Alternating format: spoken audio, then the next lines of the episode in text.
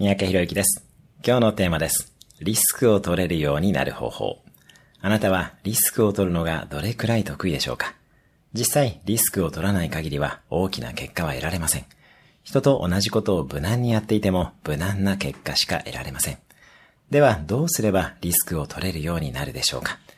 リスクを取れるようになるには、最悪の事態を想定し、その時の覚悟と対処方法を考えておくことです。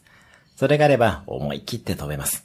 最悪の想定と覚悟があれば怖いものはなくなるからです。ちなみに日本に住んでいる限りはほとんどの挑戦はセーフティーネットの上で空中ブランコをするようなものです。あなたはどんな挑戦をしたいでしょうか？それによって起こるかもしれない最悪の事態は何であなたはどう対処しますか？今日のおすすめ1分アクションです。やりたい挑戦と最悪の事態、その対処方法を考える。